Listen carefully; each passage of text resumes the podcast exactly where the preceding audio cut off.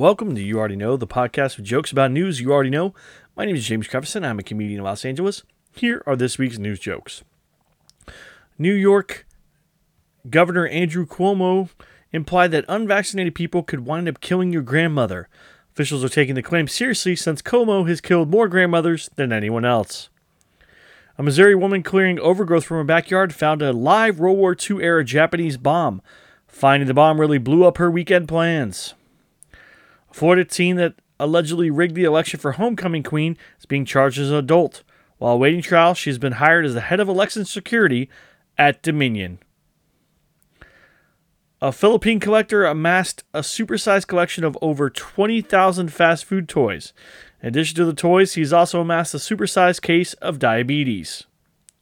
Farmer in Belgium has inadvertently redrawn the country's border with France by moving a stone marking the boundary between the two countries. And just like any other incident the French have been involved in, they apologized and accepted the loss.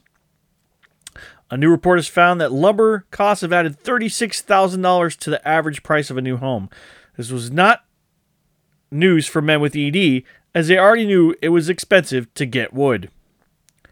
A Florida woman found a cigarette inside her Taco Bell meal. Not to be outdone, Waffle House has started adding hashish to their hash browns. These are the jokes for May 10th, 2021. I'm James Crevis, and you can find me on YouTube, and this is You Already Know.